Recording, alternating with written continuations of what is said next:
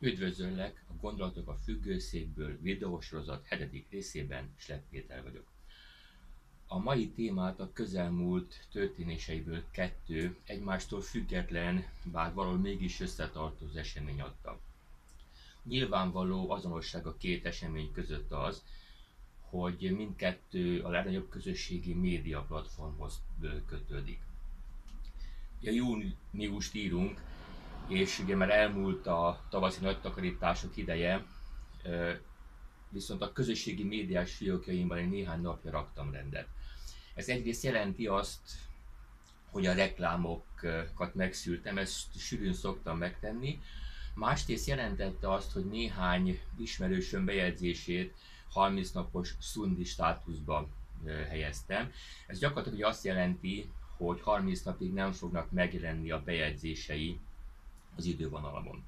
Én úgy gondolom, hogy elég jól kijövök eh, az emberekkel, és büszke vagyok arra, hogy sokszínű ismerettséggel rendelkezem. Számtalan olyan emberrel van jó emberi kapcsolatom, akikkel több dologban, több dologról más gondolunk, eh, és ugye ezt tudjuk is egymásról.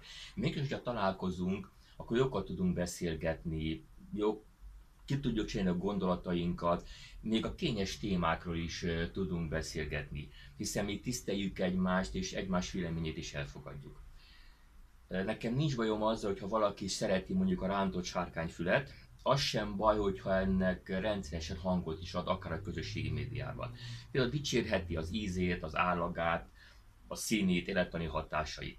A probléma akkor van, hogy az általa szeretett ugye sárkányfül, sárkányfül vélt vagy valós tulajdonságait azzal akarja erősíteni, azzal akarja megtámogatni, hogy az orkfül kedvelőit, az orkfül ízét, állagát, színét, illetve hatásait negatív kontextusba helyezi. Ez természetesen igaz, viszont is, amikor ugye az orkfül kedvelője viselkedik hasonlóan egy sárkányfület magasztalóval szemben. Én remélem, hogy elég PC voltam, és nem sértettem se a sárkányfül, sem az orkfül kedvelőit. Úgyhogy erről a témára azt hiszem nagyjából ennyi. Ugye a közelmúlt másik eseménye az ehhez a videós adathoz kapcsolódik. Ismét bebizonyosodott, hogy sokkal több emberhez ér el egy közösségi médiás bejegyzés, mint ahányan reagálnak rá, vagy ahányan hozzászólnak a számomra, számomra telefonos és személyes visszajelzések erősítették meg.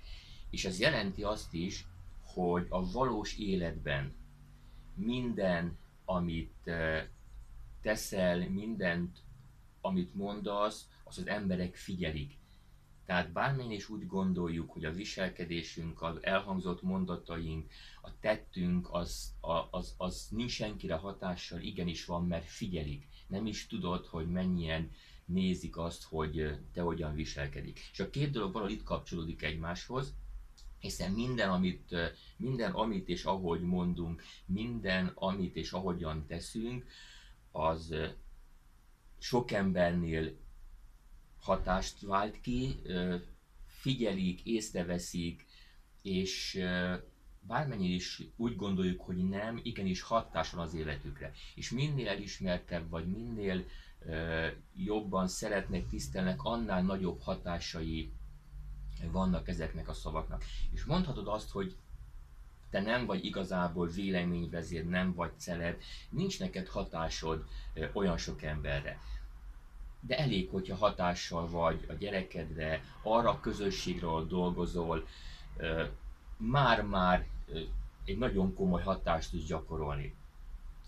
És ugye jelenleg még csak szavakat dobálunk egymásra a közösségi médiában, meg akár a valós életben is, de innentől nem nagy a lépés ahhoz, hogy a szavak helyett más is dobáljunk egymásra.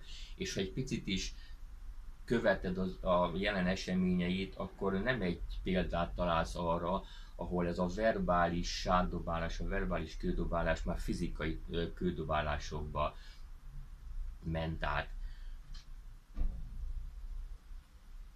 Egy picit visszatérve itt az ismerősök szundi bejegyzésén, nem azért helyeztem ugye szundiba az ismerősök bejegyzéseit, mert más gondolok arról, ami, arra a területről, amelyikről ő mondjuk megnyilvánult.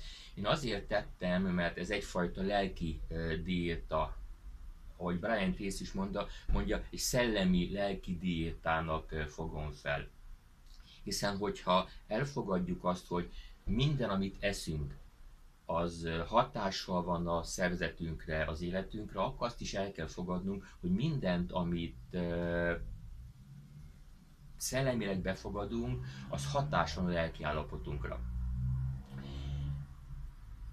És épp ezért úgy gondolom egy, egy önvédelem az, hogyha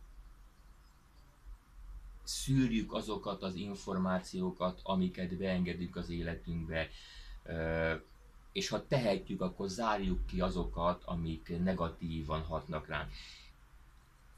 Nekem nincsenek elvárásaim az ismerőseim, a barátaimmal szemben, ha hozzá tudnak tenni az életemhez a bejegyzéseikkel, a gondolataikkal, nagyon sokan teszik, én nagyon-nagyon örülök. Én egy dolgot várok el úgy az ismerősöktől, hogy ne vegyenek el az életemből dolgokat, és pont ezért előfordulnak az ilyen fajta ugye, szűrések.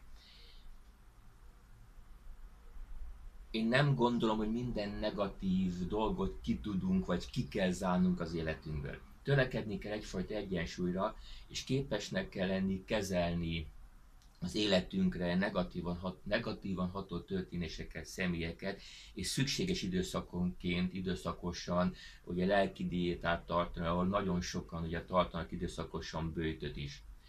Az előzőekkel nem azt akartam mondani, hogy ne állj ki az elveidért, ne kommunikálj róla. Én arra akarom felhívni a figyelmet, hogy ezt hogyan tedd én ajánlom megismerni és megtanulni az erőszakmentes kommunikációt, amely kettő fő elemre épül. Egyik az empátia, vagyis az egymásra, a másikra való együttérző odafigyelés, és az őszinte önkifejezés.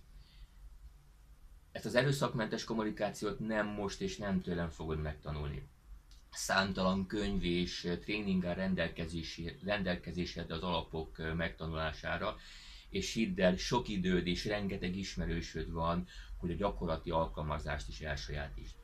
Én köszönöm, hogy ma is meghallgattál, további szép napot kívánok!